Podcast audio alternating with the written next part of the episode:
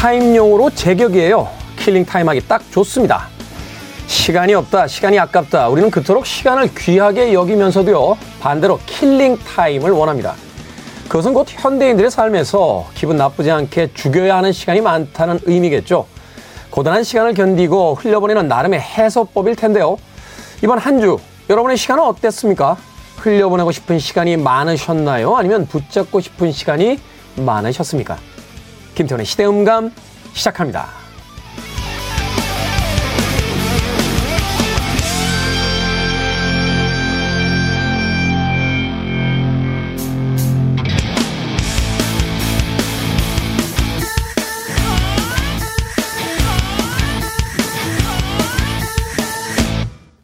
그래도 주말은 온다. 시대를 읽는 음악 감상의 시대음감 김태훈입니다.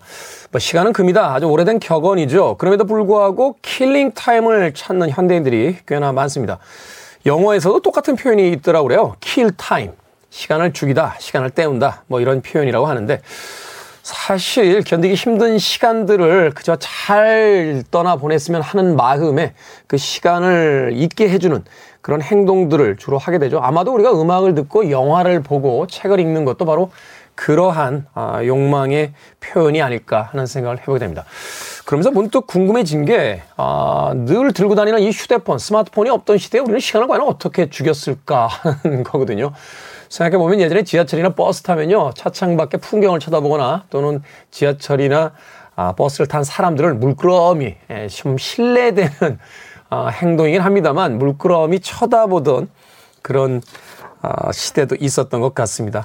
그래서 사실은 이 주변 사람들에 대한 관심과 또는 앎이 지금보다는 더 낫지 않을까 지구의 반대편까지 연결되는 스마트폰을 들여다봅니다만 막상 내 주변의 사람들에 대한 관심이나 또는 쳐다봄은 많이 사라지지 않았나 하는 생각이 드는군요. 스마트폰에 수많은 어플이 있는데 여러분들은 어떤 어플을 통해서 killing time을 하고 계십니까? 음, 저도 뭐 여러분들과 크게 다르지 않습니다. SNS를 주로 본다거나 게임을 하게 되는 경우들이 많은데 매번 바쁘다 바쁘다 시간 없다라고 외치면서도 사람은 음, 무조건 일만 하고 또 의미 있는 공부만 하면서 살 수 없다는 걸 그 killing time을 통해서 깨닫게 됩니다. 멍 때리는 시간, 의미 없이 그저 머리를 비우는 시간도 우리 인생의 한 부분을 차지하고 있지 않나 하는 생각 조심스럽게 해봤습니다. 자, 김태원의 시대 음감, 시대 이슈들 새로운 시선과 음악으로 풀어봅니다. 토요일과 일요일, 1라디오에서는 낮 2시 5분, 밤 10시 5분 하루에 두 번 방송되고요. 한민족 방송에서는 낮 1시 10분 방송이 됩니다. 팟캐스트로는 언제 어디서든 함께 하실 수 있습니다. 알람 파슨스 프로젝트의 음악 오랜만에 듣습니다. 타임.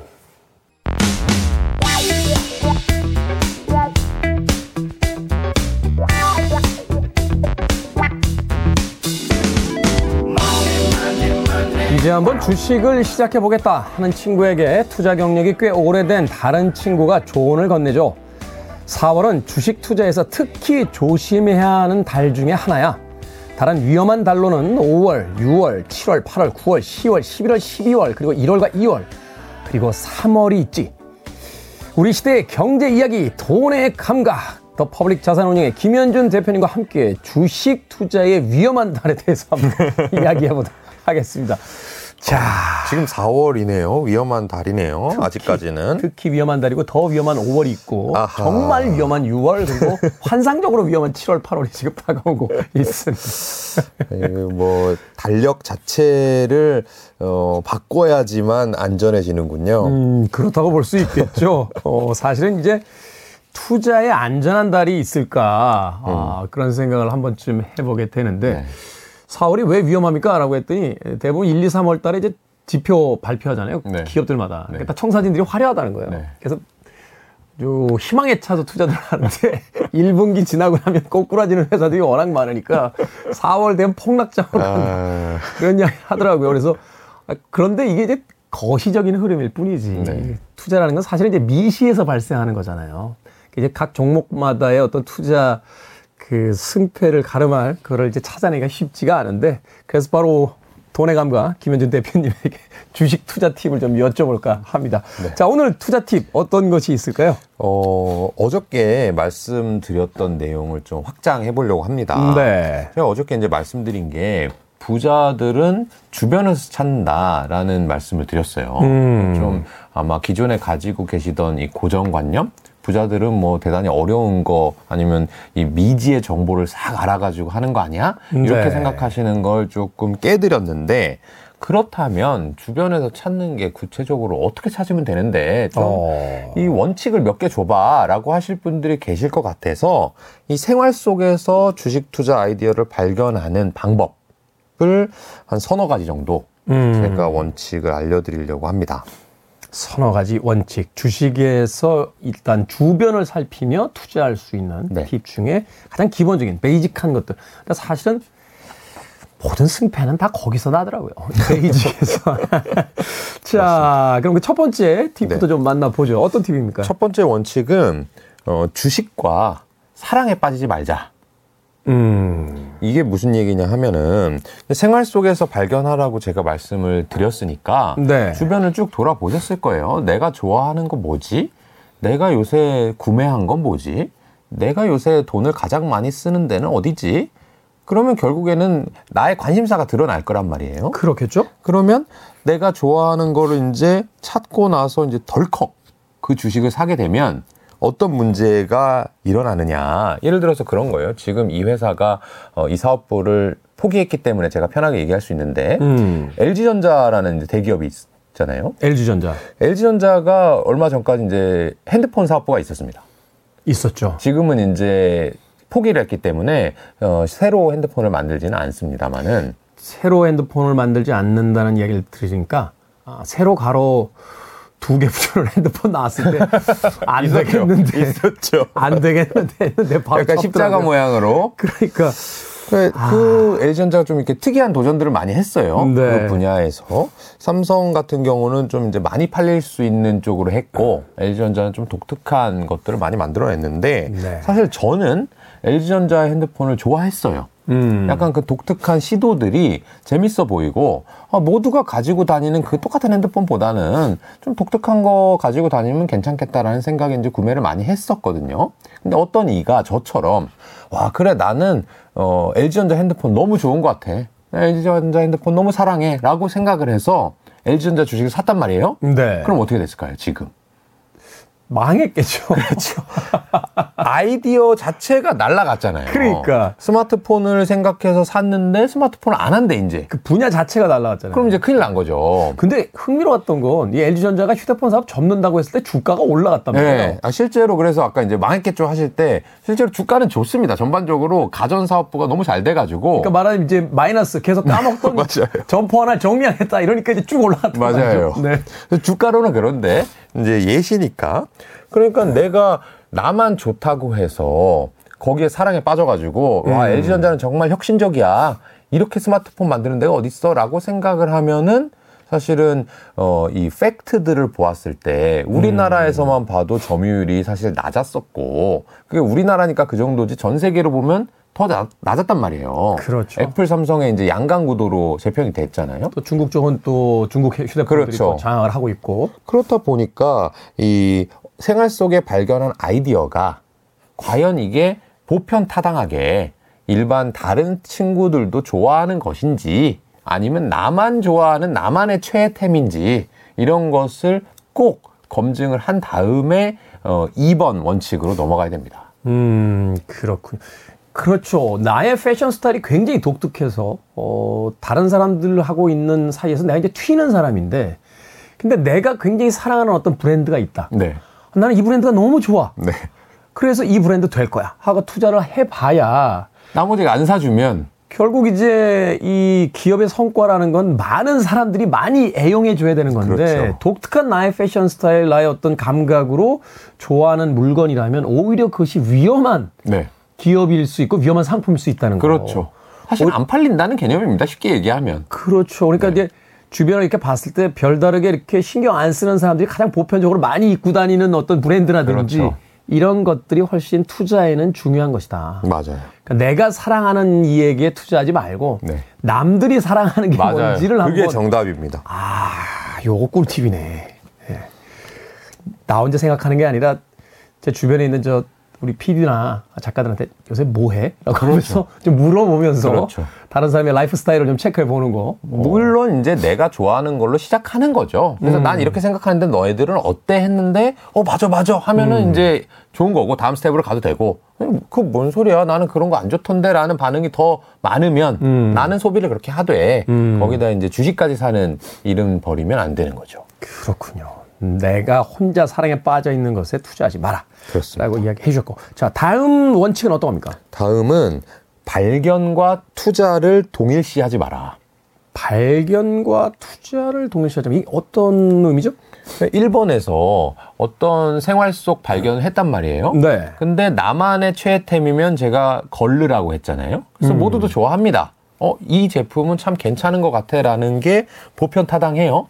그렇다고 해서 그건 좋은 발견이긴 하나 그게 무조건 투자로 이어지면 안 되는데 왜 그러냐 하면 어떤 기업이라고 하면 특히 상장 기업이라고 하면은 큰 매출액을 가- 자랑합니다 일반적으로 네. 뭐 몇백억 몇천억 조 단위의 매출인데 거기에서 차지하는 비율이 커야 돼요. 아. 내가 좋아하는 그리고 보편 타당하게 인기가 있는 그 상품이 예를 들어서 아까 방금 이제 LG전자 얘기가 나왔으니까 네. 여전히 같은 기업으로 예를 들어보면 LG전자가 뭐 이제 스마트폰은 잘 안 되는데 어 노트북은 상당히 잘 팔기로 유명합니다. 예전에는 말하자면 스마트폰을 LG를 갖고 다니면 네. 아 너는 왜 그렇게 좀 특이한 거 갖고 다녀? 뭐, 했지만- 뭐 LG를 써? 뭐, 뭐 그렇죠. 이렇게, 이렇게 뭐, 저기 듣고 계신 LG 관계자분들한테 죄송합니다만, 이제 정리하신 사업이니까, 네네. 네, 그렇게 근데 이야기한다. 이제 뭐 노트북 같은 경우는 음. 어 LG 거네? 라고 해서 오히려 어 너도 이거구나 어, 이거 참 좋던데 이렇게 된단 말이에요 생각해보니까 그러네요. 이게 다른 사람들이 이제 LG의 어떤 휴대폰을 가지고 있으면 굉장히 독특한 사람이다라고 네. 쳐다봤었는데 네. 제가 LG의 그 노트북을 쓴 다음에는 주변 사람들에게 권했어요. 맞아요 어때? 라고 했을 때, 야, 이거 괜찮아. 이거 정말 괜찮아. 라고 맞아요. 적극적으로 권했던 경험들이 있거든요. 맞아요 그게 바로 투자의 어떤 그 실마리가 되는 거군요. 그렇죠 그래서 보편 타당한 걸 이제 발견했단 말이에요 네. 그러면 아 맞아 나는 LG 이 노트북 좋아 모두가 좋대 오케이 투자 하면 큰일 나요 음. 왜냐하면 이 LG전자의 전체 매출액 중에서 이 노트북이 차지하는 비중은 5%도 안 됩니다. 그거밖에 안 돼요. 네. 이 회사가 만드는 많은 제품들이 뭐 TV도 있고요. 냉장고도 있고 세탁기도 있고 전기 자동차 제품들 부품들도 네. 있기 때문에 이 노트북이 아무리 잘 팔려도 아마 태훈 디제님이랑 저랑 막 추천하고 다녀서 두 배, 세 배, 열 배가 팔려도 아, 열 배까지는 아니겠다. 두 배, 세 배 팔려도 큰 의미가 없고 전체 회사의 어떤 그 주가를 움직일 만큼의 매출 반영이 안 된다. 그러니까 방금 제가 이제 말했다 취소한 것처럼 네. 그 10배 이상은 팔려야 와 지금 이게 5% 비중인데 10배 팔려면 50%니까 꽤 커졌잖아요. 꽤 큰 게 아니라 엄청난 거죠. 그렇죠. 예, 예. 그러면 괜찮은 건데 그러니까 여기서 힌트가 나옵니다. 어떤 제품 서비스를 발견을 했고 그게 보편 타당한 상황이에요. 음, 모두 다 좋아한대요. 그런데 그 회사의 매출액이나 이익에 차지하는 비중에서 최소한 한 2, 30%는 차지해야 됩니다. 그래야 그게 잘 됐을 때 그 회사의 주가를 움직일 수 있는 정도가 되는 거죠. 이게 왜 아이들 데리고 이렇게 음식점 가보면 어른들 좋아하는 거하고 아이들 좋아하는 거 다르잖아요. 네. 저희 동네 이제 뼈다귀 해장국집 맛집이 하나 있는데 여기 가면 이제 어른들이 아이들하고 와야 돼. 아이들은 안 먹는단 말이죠. 그렇죠. 그러니까 어린이 돈가스를 돈가스 메뉴가 있어요. 사이드 메뉴로 팔아요. 맞아요. 근데 이게 이게 의외로 맛있단 말이죠. 네, 네. 근데 아무리 어린이 돈가스가 맛있다고 해도 네. 뼈다귀 해장국집에다 투자를 할 수는 없는 거잖아요. 그렇죠. 이 집의 메인은 뼈다귀 해장국이니까. 맞아요. 아, 그 원리를 생각하면서 우리가 투자를 해야 결정해야 된다. 네. 그게 이제 두 번째 원칙입니다. 두 번째, 그러니까 좋은 종목을 골라내는 것, 그리고 그 좋은 종목이 그 전체 기업에서 차지하는 비중, 네. 이거를 생각해서 소위 이제 시장을 흔들 수 있을 정도의 어떤 그렇습니다. 비중을 가지고 있느냐, 네. 이게 중요하고. 네. 자, 그럼 세 번째 원칙은 어떤 겁니까? 네, 이제 마지막입니다. 네. 어, 좋은 아이디어를 찾았고, 그게 비율도 상당히 많이 차지하더라. 그렇다고 투자하면 될까? 하나만 더 점검하시면 됩니다. 마지막. 네. 그 아이디어를 나만 알고 있는 거 맞느냐?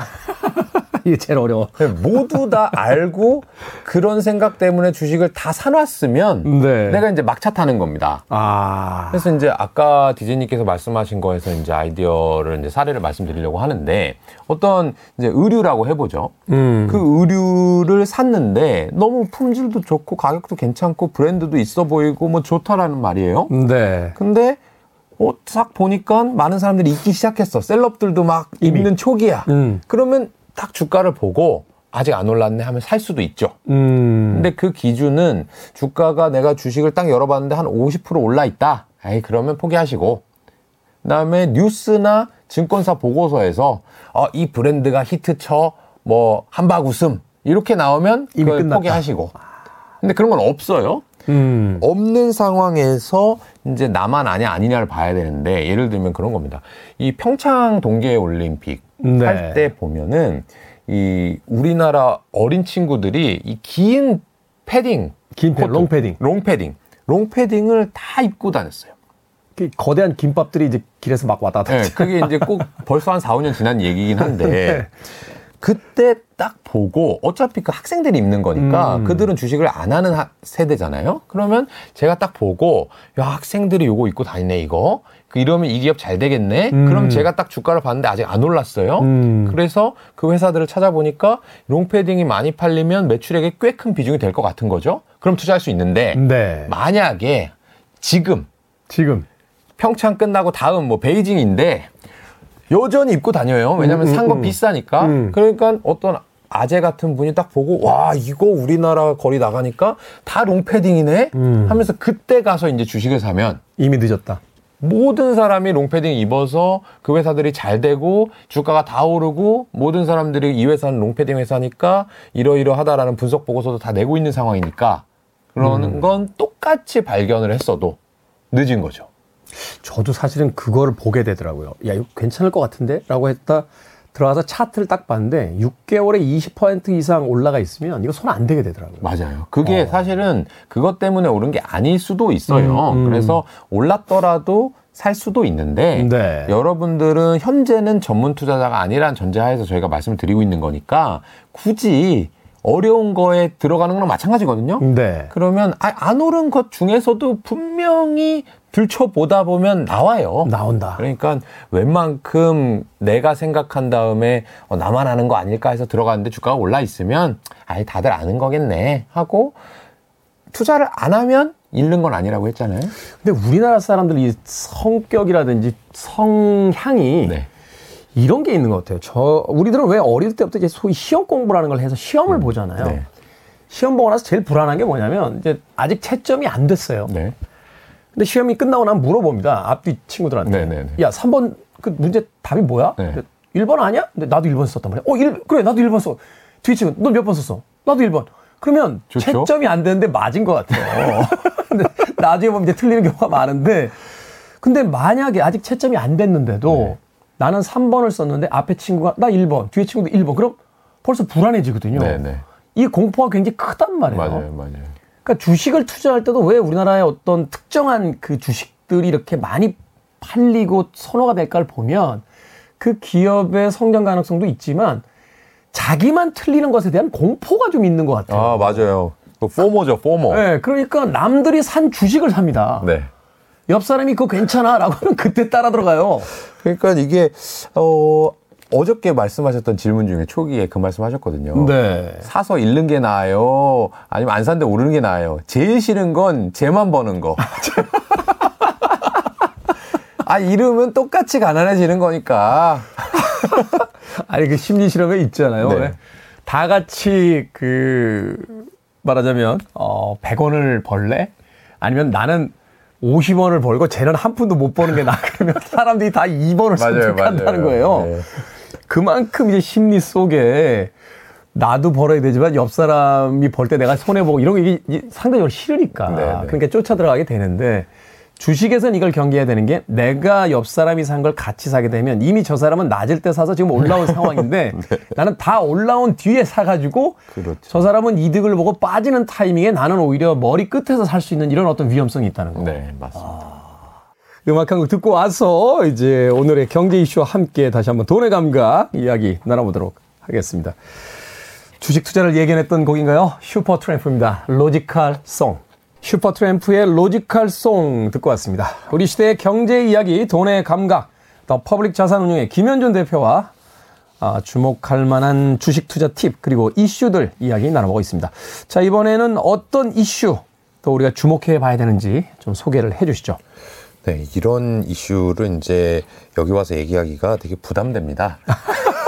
그 이슈 이야기하면 이제 DJ가 개인적 경험을 담아서 왜 그때 안 알려줬냐. 추궁, 을 하니까.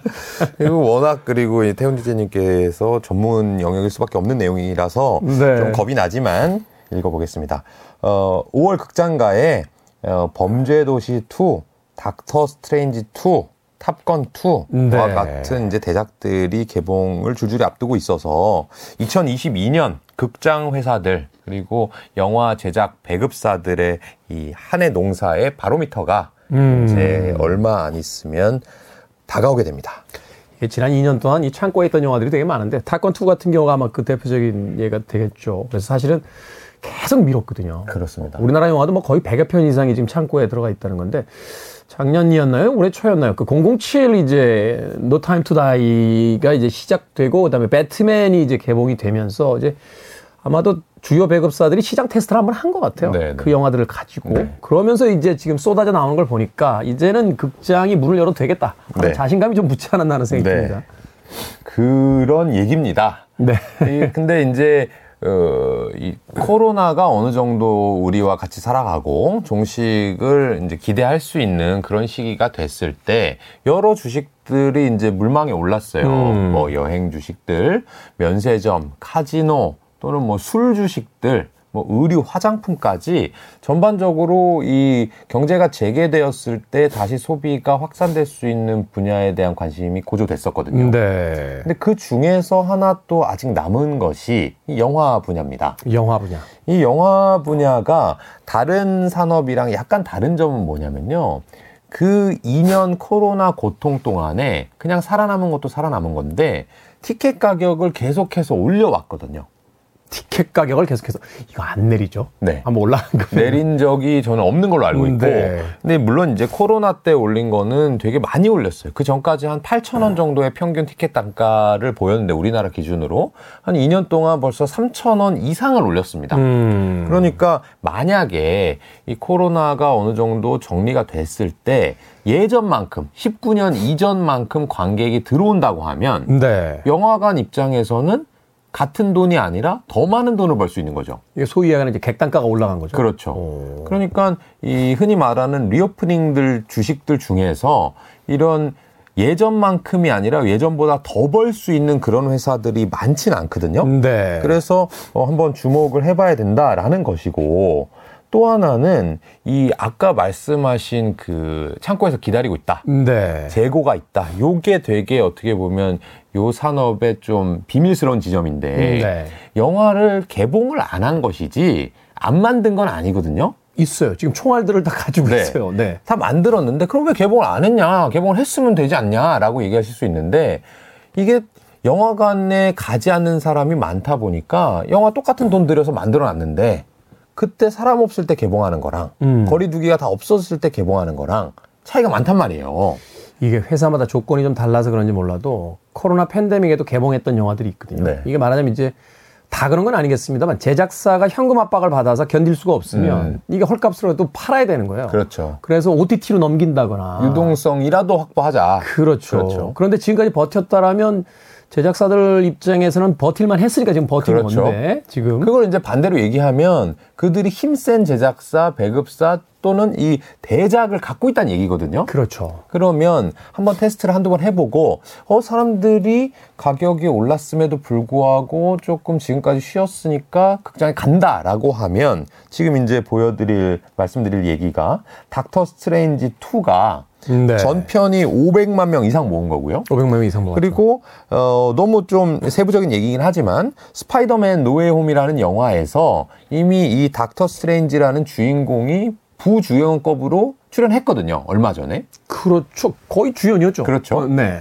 그게 이제 750만 명 이상 동원을 했단 아. 말이에요. 그러면 닥터 스트레인지가 개봉 2가 개봉했을 때 보려는 관객분들이 많다고 가정할 수 있고요. 네. 또 다음 작으로는 이제 마동석 씨 주연하는 범죄도시 2 이것도 원일 때 거의 700만 명 가까이 동원한 엄청났죠. 그런 영화였고 또 어, 명량이라고 해서 그 영화의 네. 후속작 한산도, 한산도. 현재 여름에 개봉을 앞두고 있단 말이에요. 다 음. 만들어 놓은 겁니다. 네. 그러면 여러분들이 어떻게 행동하느냐에 따라 다른 거지만 어 이제 그래 OTT에는 없으니까 또는 이 마블 영화는 어쨌든 영화관에서 빨리 봐야지 극장에서 봐야 되니까. 이런 걸 보여주기 시작하면 대작들이 쏟아져 나올 거고 그렇게 되면 이 대작들이 많이 나오니까 여러분들이 또 영화관에 많이 갈 거고 음. 그런 선순환이 일어나게 되면 아까 말씀드린 것처럼 이 영화 티켓이 올랐다는 또 하나의 비밀을 갖고 있기 때문에 지금까지 조금 어렵게 시간을 보냈던 영화 회사들 제작 배급사들이 어 일거에 어이 수익을 상당히 창출할 수 있는 그런 분야라서 어 여러분들이 일반적으로 생각하는 지금까지 알려진 reopening 주식들과 다른 아직은 음. 조금 숨어 있는 그런 분야가 남아 있다라는 소식을 알려드립니다. 그러네요. 이제 코로나 팬데믹이 지나가면서 이제 극장이 단순하게 다시 오픈한다 정도가 아니라 지금 쏟아져 나올 대작들이 대기 중이다. 네. 결국 그 어느 때보다 이제 타선이 좋다는 거죠. 타선이 그렇죠. 좋다는 건 이제 타율을 높게 형성할 수 있다라는 거니까. 그렇죠. 우리가 2019년으로 돌아갔을 때 비교해도 이 관객 수가 결코 만만치 않을 것이다. 더군다나 그 와중에 한 명당 객단가, 소위 이제 입장료가 올라가 있는 상황이니까 네. 2019년과 필적할 만한 정도의 관객 수를 동원해도 수익률은 훨씬 더 훨씬 좋을 겁니다. 올라갈 수. 더군다나 여기 이제 아직 그 첨가가 안 된 요인이 또 하나 있는 게 이 극장 수익이요. 어, 50% 이상이 식음료에서 나와요. 맞아요. 그 콜라하고 이제 팝콘 쪽에서 나온다라고 하는데 맞아요. 지난 2년 동안 취식이 금지돼 있었거든요. 이거 열립니다. 그럼 거의 같은 관객 수를 동원했다라고 했을 때 취식이 가능해지면 말하자면 2020년, 2021년에 500만이다라고 하면 같은 500만이라도 콜라하고 팝콘을 먹는 순간 천만 효과가 생긴다는 거예요. 그렇죠. 그러니까 어. 스파이더맨이 이 팬데믹 시절에 가장 많이 본 영화거든요. 750만. 그만큼 하더라도 어 말씀하신 그 매점 매출이 네. 붙게 되고 제 추측이지만 저는 최근에 이제 매점에서 뭘 안 사 먹어 봤는데 어차피 극장에서 못 먹는다고 하니까. 음, 음. 근데 그 가격은 안 올리겠습니까? 같이 올라가죠. 같이 올릴 겁니다. 올렸을 수도 있고요, 이미. 오. 거기에다가 이 매점 매출만큼 또 이 알짜 수익 사업부가 광고입니다. 광고, 광고가 또 붙네요. 네. 네, 사람들이 많아지니까 맞죠. 영화관에 붙는 광고 숫자가 늘어날 거고 단가도 올라가게 될 맞아요. 거고. 오. 근데 제가 저는 영화관 가는 걸 되게 좋아하는 편인데 그래서 코로나 때도 매달 한 번 이상씩은 갔거든요. 근데 옛날과 다르게 영화 광고가 예전에는 거의 10분을 꽉꽉 채워서 광고를 했다면 그렇죠. 지금은 무슨 공익 광고 한두 개 정도 하고 음. 영화 개봉 예고편 몇몇번개 하고, 하고. 실제 상업 광고는 거의 없어요. 한 개 정도 있어요. 음. 그러니까 지금 영화관이 너무 힘들다라는 증표인 거고 사실 주식이라고 하는 거는 그 너무너무 힘든 기업들 중에서 앞날이 보이는데 투자하는 게 가장 돈 벌기 쉬운 방법이거든요. 음. 그래서 어 저희 회사도 그렇고 이런 영화관 어, 제작 배급사에 대해서 한번 좀 면밀히 검토해 볼 필요가 있겠다. 그리고 뭐전 세계적으로도 비슷한 흐름일 것 같고요. 이게 흥미롭네요. 영화가 지금 뭐 우리나라 영화만 100여 편 이상이 밀려 있다는 이야기는 뭐냐면 그 제작 배급사도 배급사입니다만 이제 상영관들이 네. 말하자면 바게닝 파워를 가질 수 있다는 거잖아요. 그러니까 말하자면 이제 협상 그렇죠. 협상 능력. 왜냐면 이제 줄줄이 영화들이 있으니까 네. 우리 영화 좀 상영해 줘라고 네. 하면 글쎄 생각 좀 해볼게. 그거 음, 그래도 500만 이상은 드는 영화여야 되는데 왜 그런 영화는 못 봤. 뭐 이런 어떤 네. 이런 효과들이 생길 수 있고 그러네요. 거기에 식음료 판매라든지 여러 가지 어떤 또 다른 어떤 극장의 이제 요율 인상이라든지 이런 것들이 이제 생기게 되니까 생각해봤더니 평생을 음악하고 영화 평론을 하면서 하는데 극장 쪽은 왜 투자처로서 초달을 안 받는지 너무 잘 아셔가지고 그러실 수도 있는데 일종의 뭐라고 할까요? 그, 그 극장 가면 집이지 거기가 이제 회사라는 생각. 그러니까 그런 생각을 했나요? 보통 이제 자기가 다니는 회사들은 싫어하고 네. 투자를 잘 안 하시는 그런 모습일까요? 아니 그리고서는 한 번도 가본 적 없는 공장이 있는 IT 쪽은 왜 그렇게 사들인 거예요, 도대체? 아마 이번에는 네. 어, 디제이님께서 좀 전문성을 가지고 네. 어, 스스로 검토해 보실 수 있을 것 같고 한 4, 5개월 지나서 음. 찬바람 불 때쯤 제가 한번 여쭙겠습니다. 이 알겠습니다. 농사가 어떠셨는지. 자, 다음 이야기로 넘어가도록 하겠습니다. 또 다른 이슈는 어떤 이슈입니까? 어, 중국 봉쇄에 답답한 화장품 업계. 아, 아모레랑 LG생건 봄은 언제 오나 이런 기사 제목이고요.